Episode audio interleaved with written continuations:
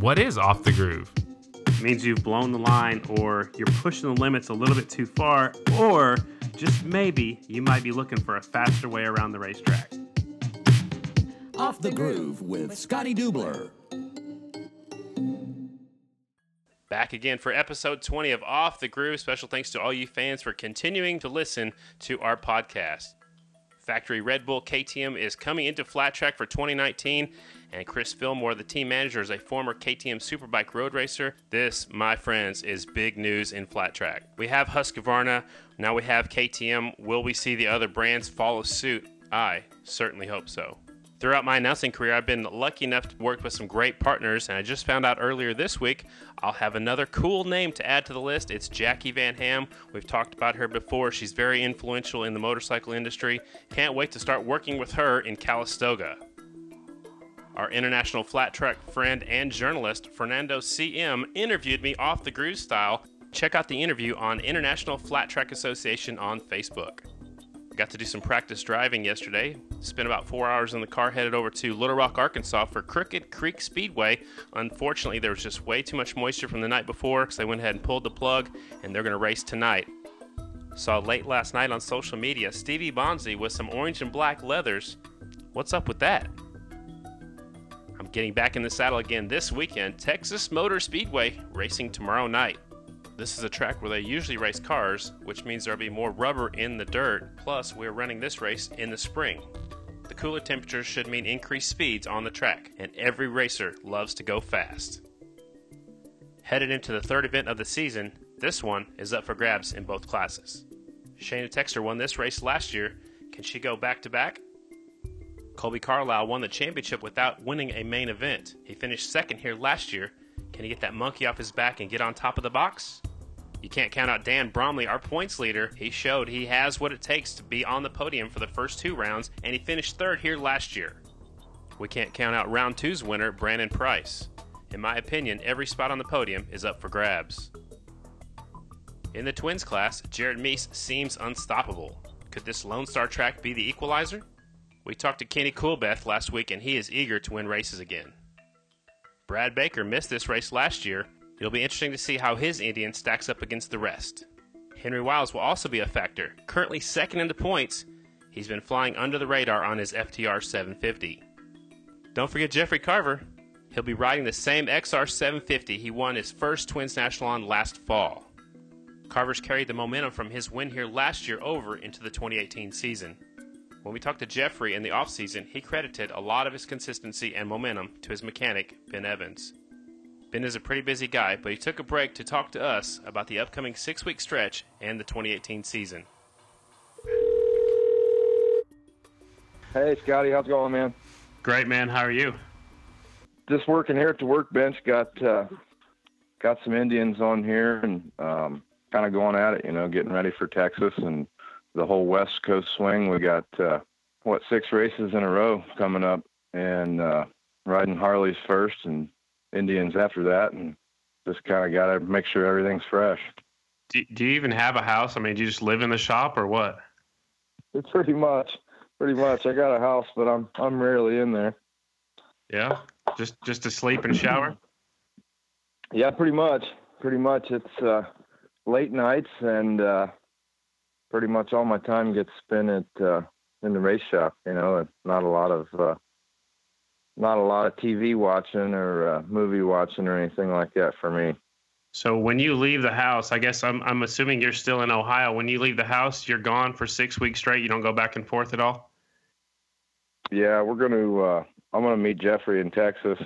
Uh, I'll drive the uh, race hauler, and uh, he's going to hit some local race. I think on the uh, on the way down. I'm not going to be able to make it to that, and then uh, yeah, so we're gonna ride Harleys in Texas, and then uh, from there, uh, I've got uh, got a guy gonna bring the Harleys back for us, so we don't have to tote them around out west, and uh, we'll be on Indians the rest of the the rest of the trip through Springfield. That's awesome. So, uh, haven't seen you since Atlanta. I mean, it's just a few days ago, but uh, were you happy with the third place finish? Oh yeah, yeah, it was real good uh, to be able to uh, say that the last three times we've hopped on that motorcycle, it's been on the podium. I'd say that's a that's pretty good. You know, uh, uh, with all the different brands that we're riding this year, and to pick the right bike for the right track is pretty important. And and a lot of that's on Jeffrey, you know, and uh, what he feels comfortable on. So uh, yeah, to say that uh, to come out with a third, to be disappointed with that, I'd say would be uh, would be wrong. You know, I mean, we're uh, we're out here to have fun and do as best we can, and when you can run up front with the the front runners and the top guys week in and week out, who's to be upset about that? Absolutely. I, would be tickled to death if I could get on the podium at a Grand National. So let's just jump right in with both feet and let's get to know who Ben Evans is. Uh, where were you born? I was born here in Galion, Ohio. Uh, it's where I live now still. Just a small town, um, about 10,000 people.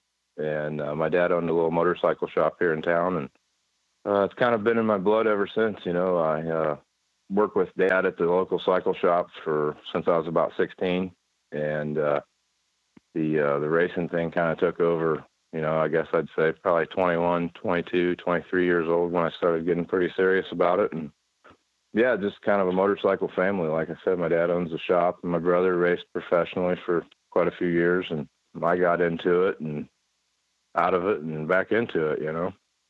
Yeah. So so because your whole family's involved, were they into flat track before you started, you know, coming up and and growing up, or did you did you kind of steer them towards flat track? Yeah. So when I was a kid, my dad, uh, like I said, he had the shop there, and he used to work on uh, a lot of a lot of engines and stuff like that for some local flat trackers, like uh, Jared Vanderkooi's dad, Jerry. You know, he was uh, yeah, they're local here too, and Dad used to work with him a lot, and a few other local guys.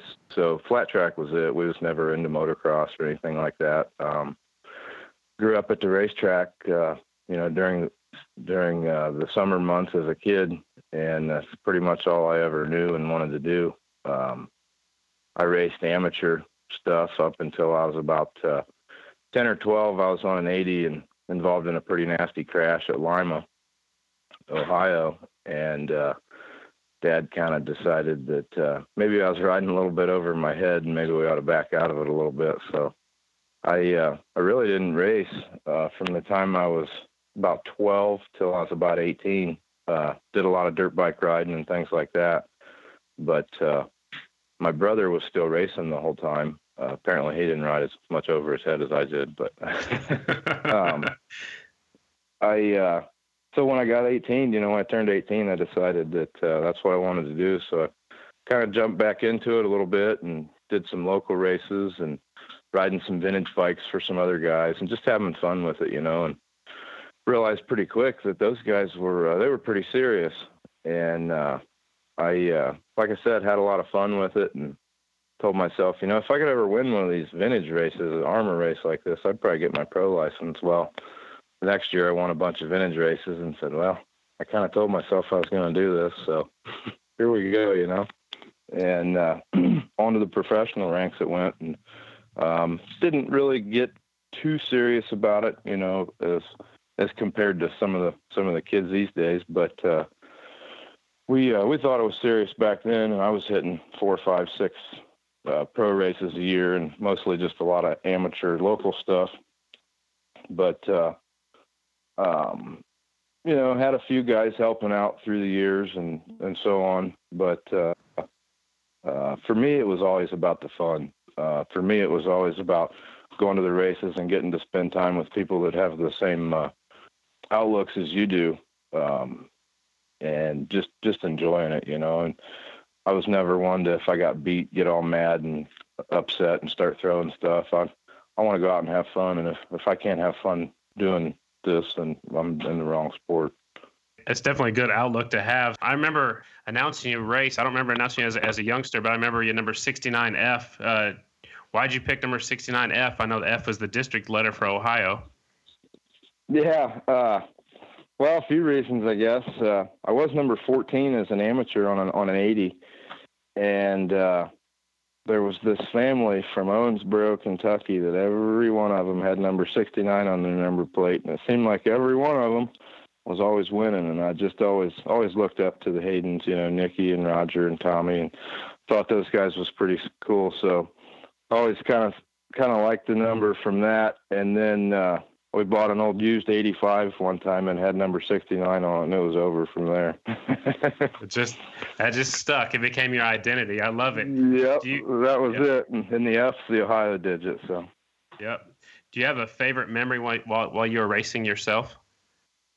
Oh man, I don't know. It's just uh, it's been a it's been a pretty good venture. I've uh, had a lot of good memories. Uh, I don't know anything that really stands out. I guess I won a uh, I won a big Canadian national up at Sarnia, Ontario, one time on a on a 450, and I did fairly well at a few cushion races in Ohio. Uh, won some heat races at Dayton, and nothing really stands out as to one particular time that that uh, was better than all the rest. You know, like I said, I try to enjoy myself when I'm at the track and uh, just be around uh, people that have the the uh, the same outlooks as I do. Absolutely. So let's talk about the transition from being a rider and, and hanging up the steel shoe, and then all of a sudden, uh, you know, becoming a mechanic. So when did you realize that you had the passion to to work on these bikes? Yeah. So I don't know if I've ever really hung up my steel shoe. I guess I I uh, um, I guess I'd say it was uh, about four years ago. I was uh, I was still racing a little bit, you know, doing some um, a few nationals a year, and was helping out this local kid. Uh, don't know if you heard of him, Jared Vanderkooi. Uh, yeah. so he ended up uh, turning out to be a hell of a little rider, and uh, he used, he could use a lot of help at the time, and and I was uh, kind of winding down in my career. You know, I was kind of a mid back of the pack expert, never really did anything substantial, but uh, but I seen Jared coming up through the ranks, and you know his dad's a great guy and helped out a bunch, but they just they needed more more people on their side, and I uh, kind of jumped on board with them as an amateur.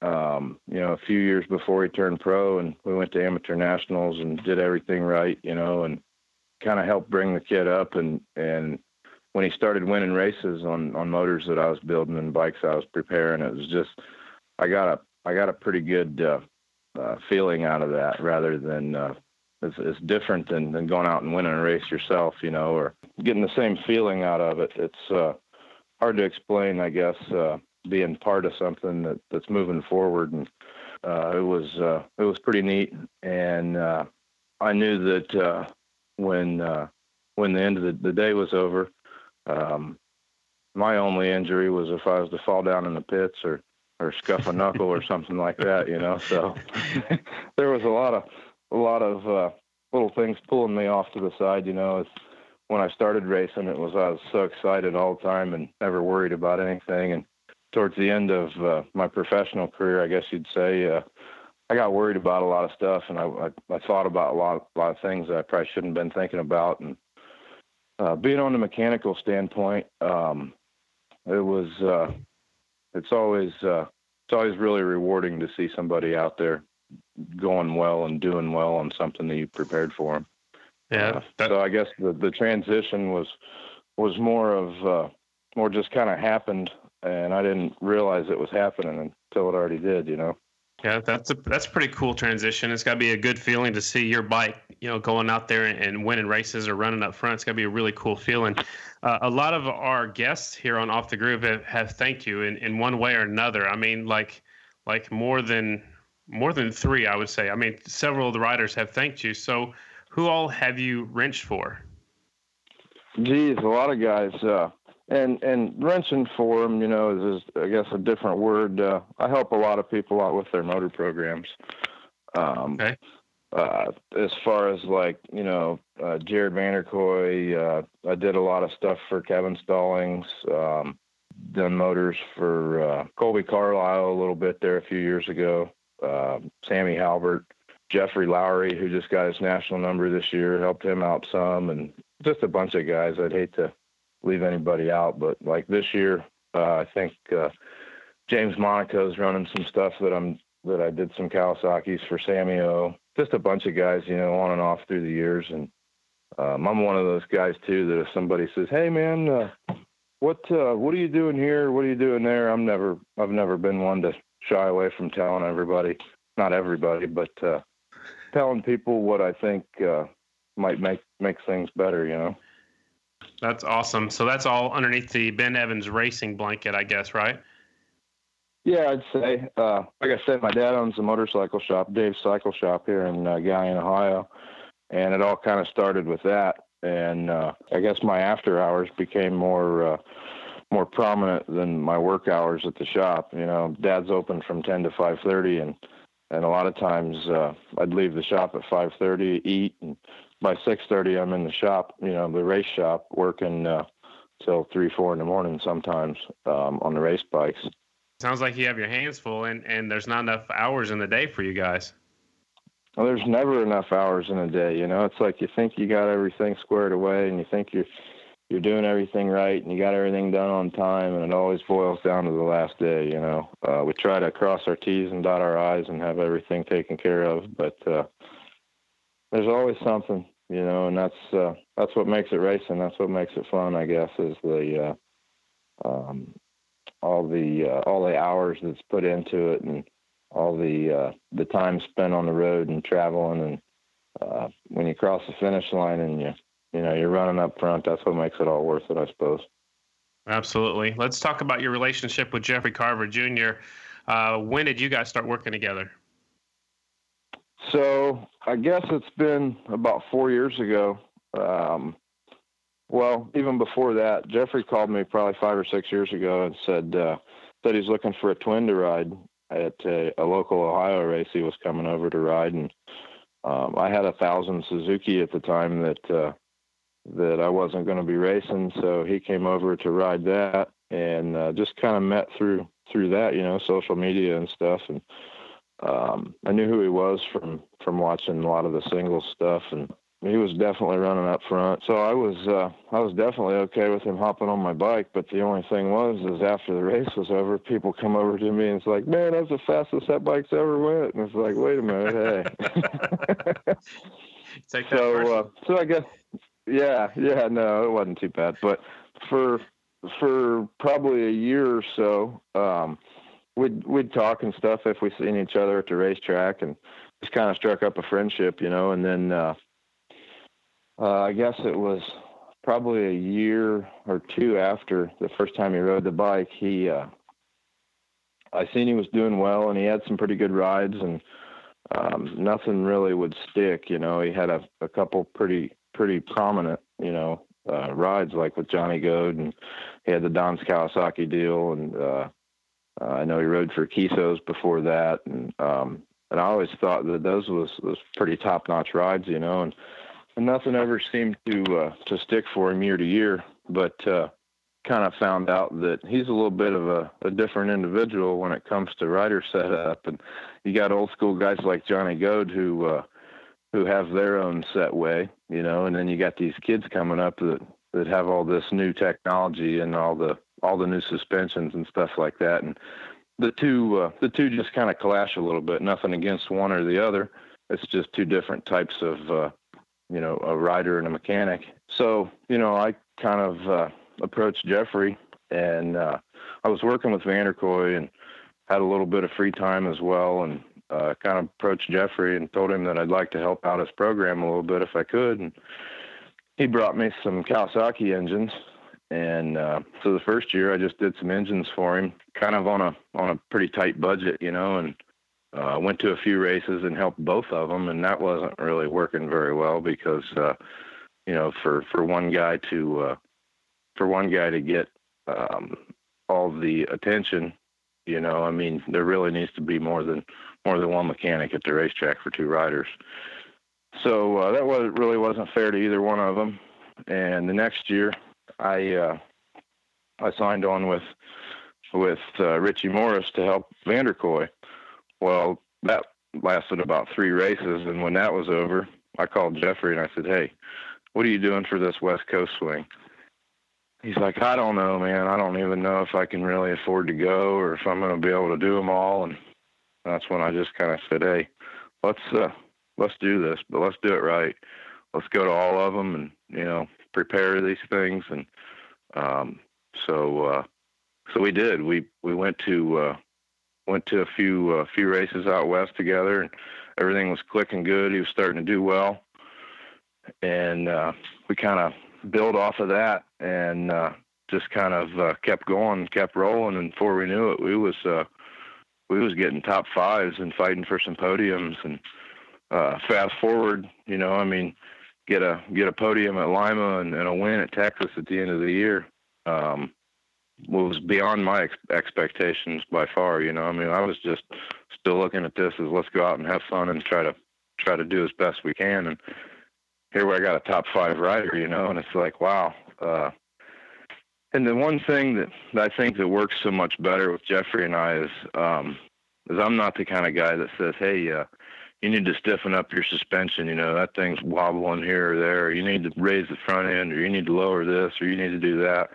You know, Jeffrey's a, um, you know, he's 27 years old, but he's he's also a bit of a veteran in the sport. You know, um, he knows what he wants. He's been on enough good rides, and he's been on enough good bikes to be able to say, okay, this is the suspension that that uh, that I'm looking for. This is what we've got. Um, what do you think? And then I'll tell him, well, it looks like, you know, the thing's sitting a little low in the front or whatever when you're going into the corner. Or he'll say, okay, yeah, but almost feel like it's squatted too much in the rear. And, you know, we'll just kind of come up with a, a happy medium and uh, I'll tell him what I think. He'll tell me what he thinks. And ultimately we, we go with what, uh, what he wants. And, uh, and I'm not butthurt if he, he doesn't want to do what I want to do. That's, that's fine. You know, I'm not the one sitting on the seat and uh, commanding the thing to do what it wants. So the main thing, like I say, is uh, he, he gets the bike that he wants um, on any given time he's on the racetrack. We're not uh, we're not out there to to try different things and to reinvent the wheel. You know, I mean, if he's comfortable with one thing and he just wants a little bit of something else, and that's what we do. Do you think that being an a former rider, I guess you still ride a little bit. Do you think that definitely helps him with the trust issue? Like you know what you're talking about, and then you guys can both, you know, like you said, obviously you, you want to make him happy, but as a former rider yourself, does that help make the uh, make the transition easier when you start changing things? Probably a little bit. Like uh, you know, I got a few instances that that I recall from from my own racing experiences where like I was at say Mid America and I just had the front end just absolutely tucking. I'm holding the thing up with my with my steel shoe basically, you know, the front's just completely pushing away from me and and I made an adjustment that day that that worked completely different for me.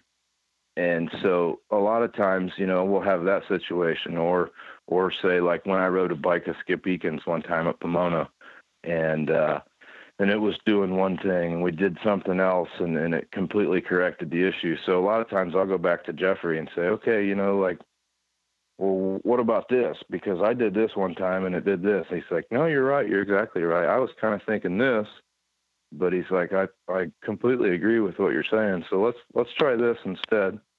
And, uh, we'll just, like I said, come up with a happy medium. And, uh, but yeah, he, he understands that that I'm not just some some guy that's watching from the fence with an idea. Um, a lot of my ideas are from seat of the pants things, you know, where it worked for for me or didn't work for me or whatever.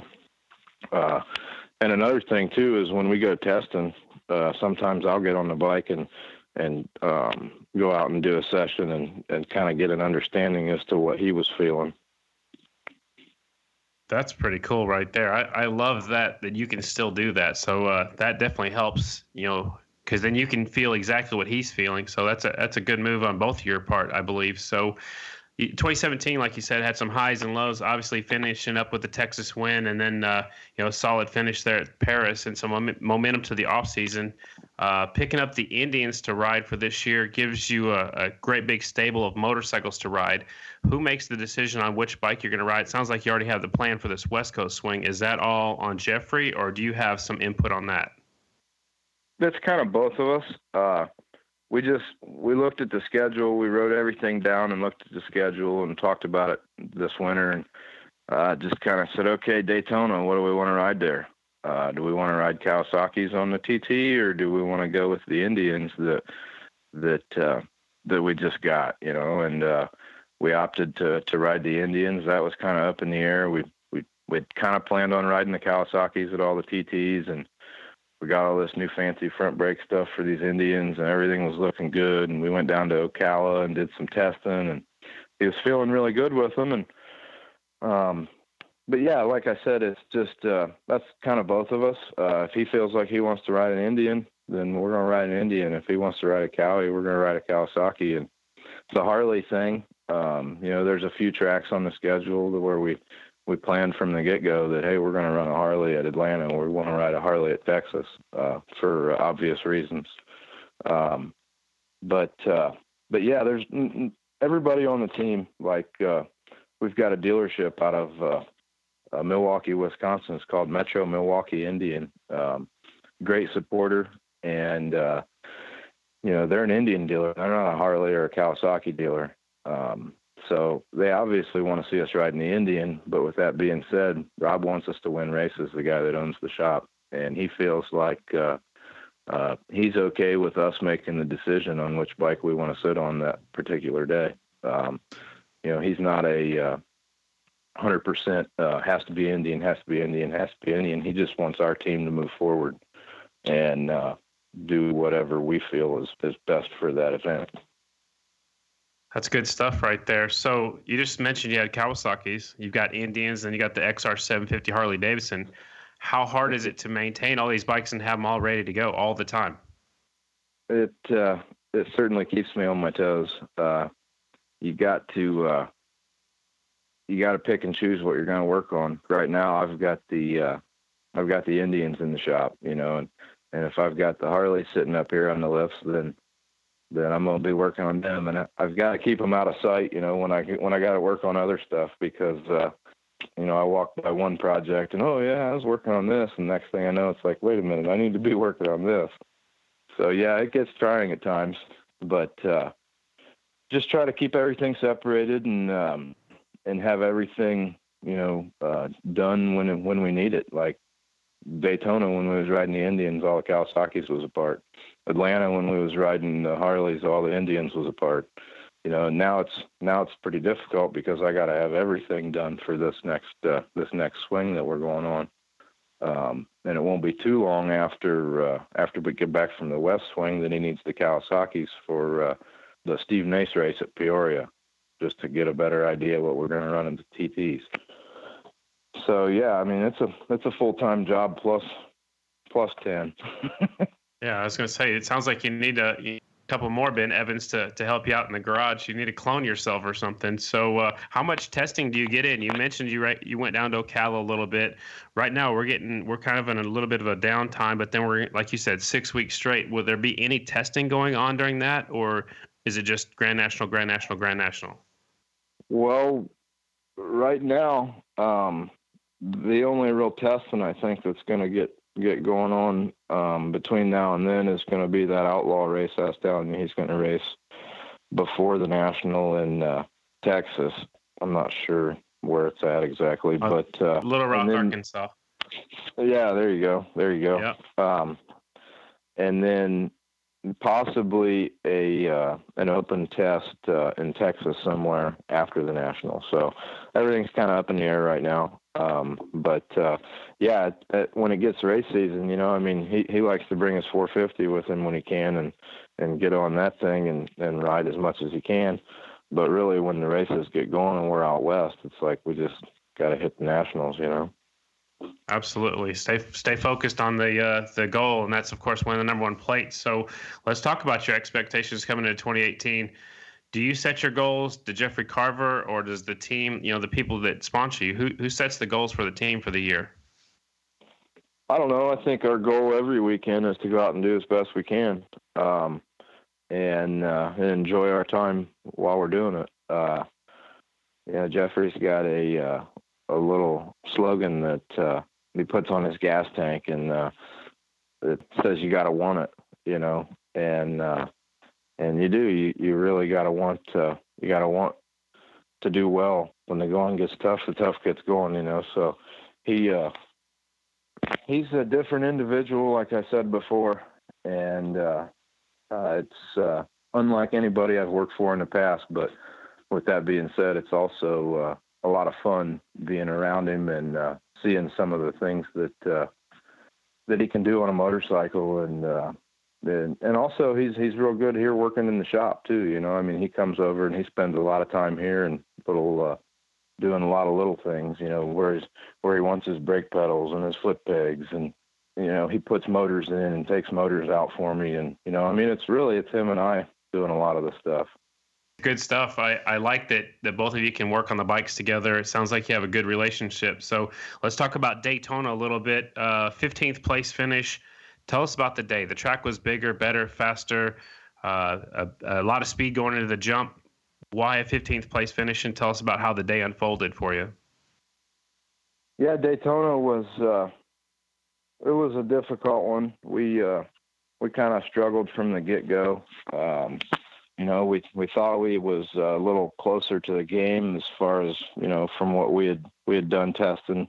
We also went to a place in Travelers Rest, South Carolina, to get some more TT time in on the Indians there. And but anyhow, going into Daytona, we we thought we was a little further ahead of the game and just kind of missed some setup stuff and we had uh, a few issues like the tire rubbing the radiator and didn't really want to drop the front end anymore and just kind of questionable things and uh, we learned from there and uh, um, he uh, he you know he wasn't doing terrible. I think he was qualified about top 15 pretty much every time on the racetrack. Um, but you know everybody knows he's a top five contender anywhere we go usually. So uh, so it was a little little difficult, but uh, um, he ended up doing well in his heat race and uh, uh, got a transfer right through the semi, and then um, uh, kind of a bad start in the main event, and got kind of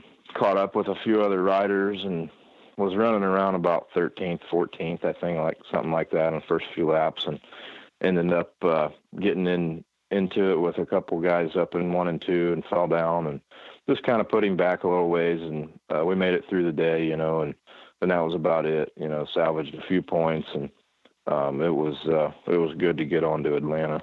Let's uh, let's talk about Atlanta. It's a it was a tough weekend for us with the the changing weather conditions, the changing tracks. So, how how did the day unfold for you on Saturday as to compare to how it unfolded for you on Sunday?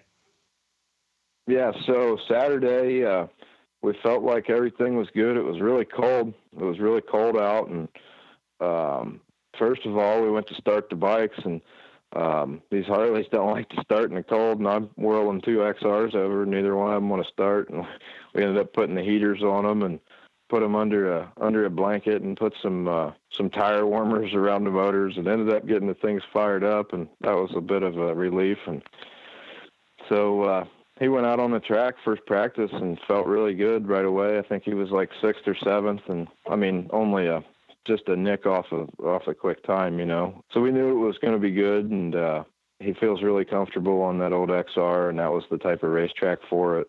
It took off raining, and then the next day the track was completely different. Um, but we felt like different in in in our favor um, because it got a little bit greasier and uh, the XR hooks up good on the slippery stuff versus the the Indians and the Kawasaki's with a more prominent power delivery.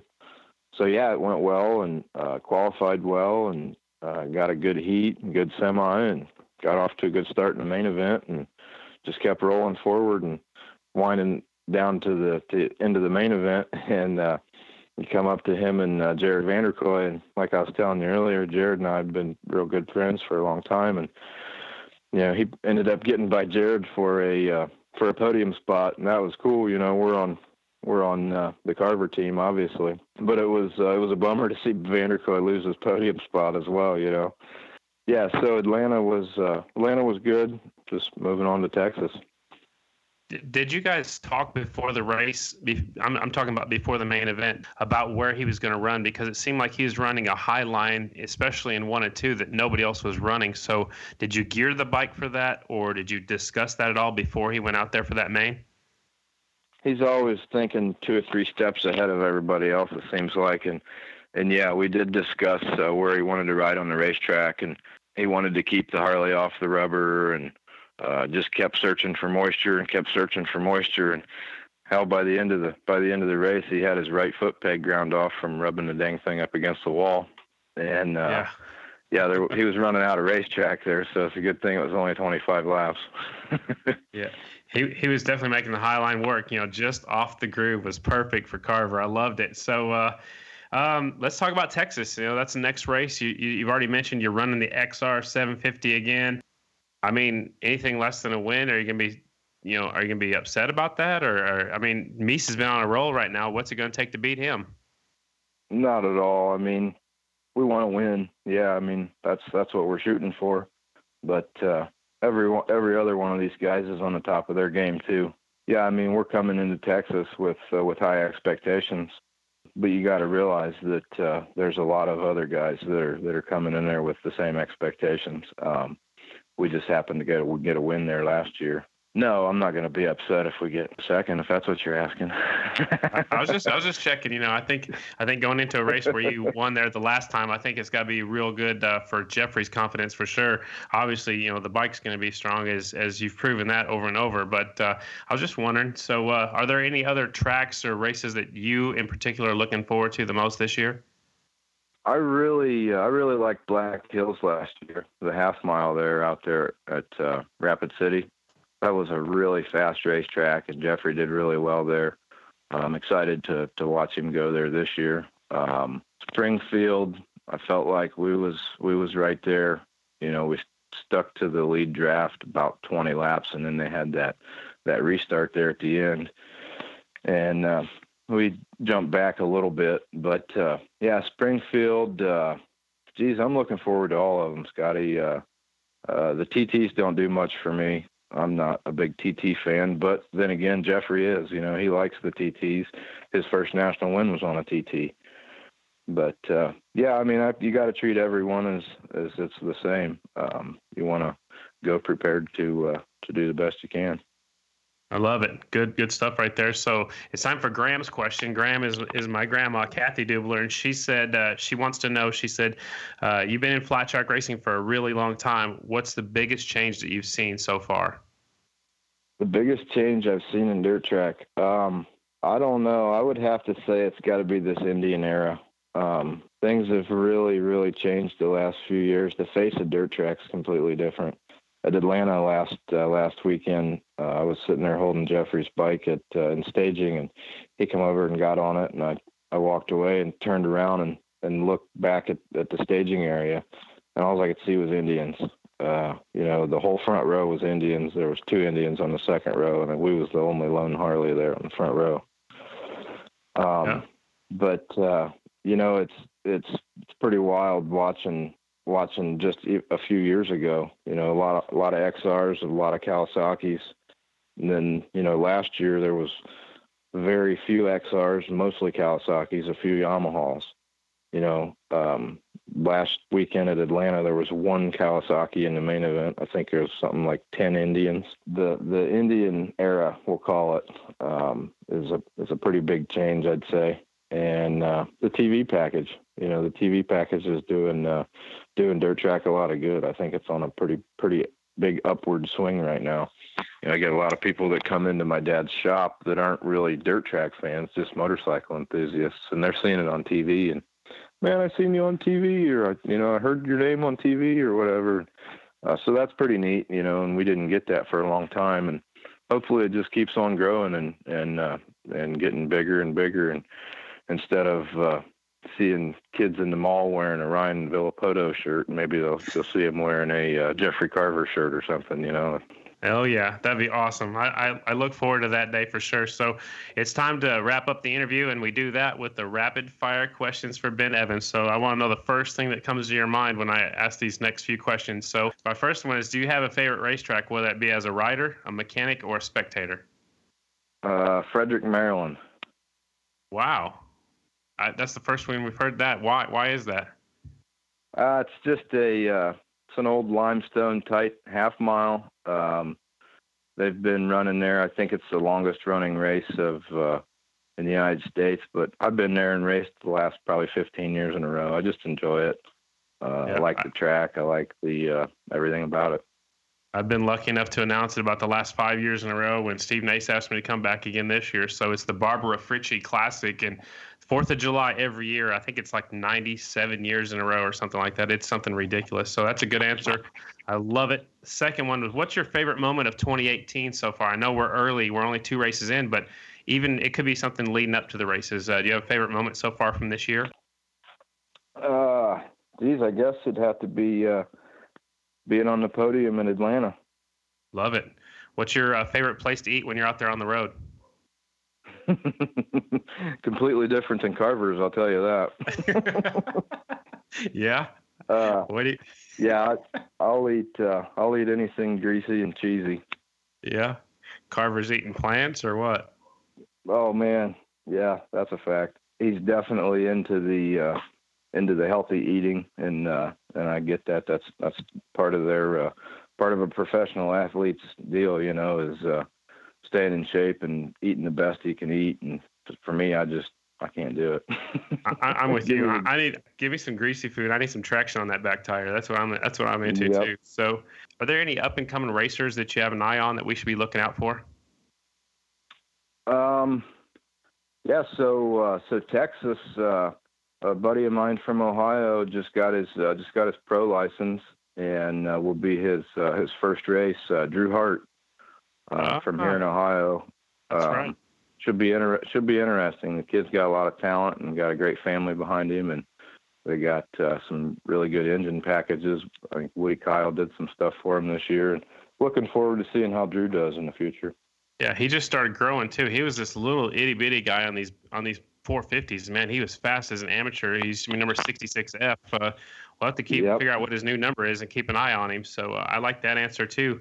Um, I think that's pretty much all I got for the rapid fire questions. Do you want to say thanks to anybody while we got you on here? Man, uh, I would uh, I would love to say thanks to uh, to Roof Systems, uh, Jerry Stinchfield in uh, Dallas Fort Worth area, and uh, Metro Milwaukee Indian out of Milwaukee, Wisconsin, Rob Shop and Two Boss Racing. these two these two guys have really stepped up the program and and, and helped us make this what it what it is today. And uh, we're uh, you know we're looking for uh, we're looking for Jeffrey Carver to be on the top of the box, and uh, not just uh, not just Texas. You know, I mean, we're here for the long run, and without those guys, it wouldn't all be possible. I love it, Ben. Uh, that workbench is calling your name right now. I can hear it right now from where I'm at. So you better get your ass back to work, and uh, we'll see you down in Texas. All right, Scotty. Thanks a lot, buddy. Thanks so much for your time. That's Ben Evans, the mechanic for Jeffrey Carver Jr.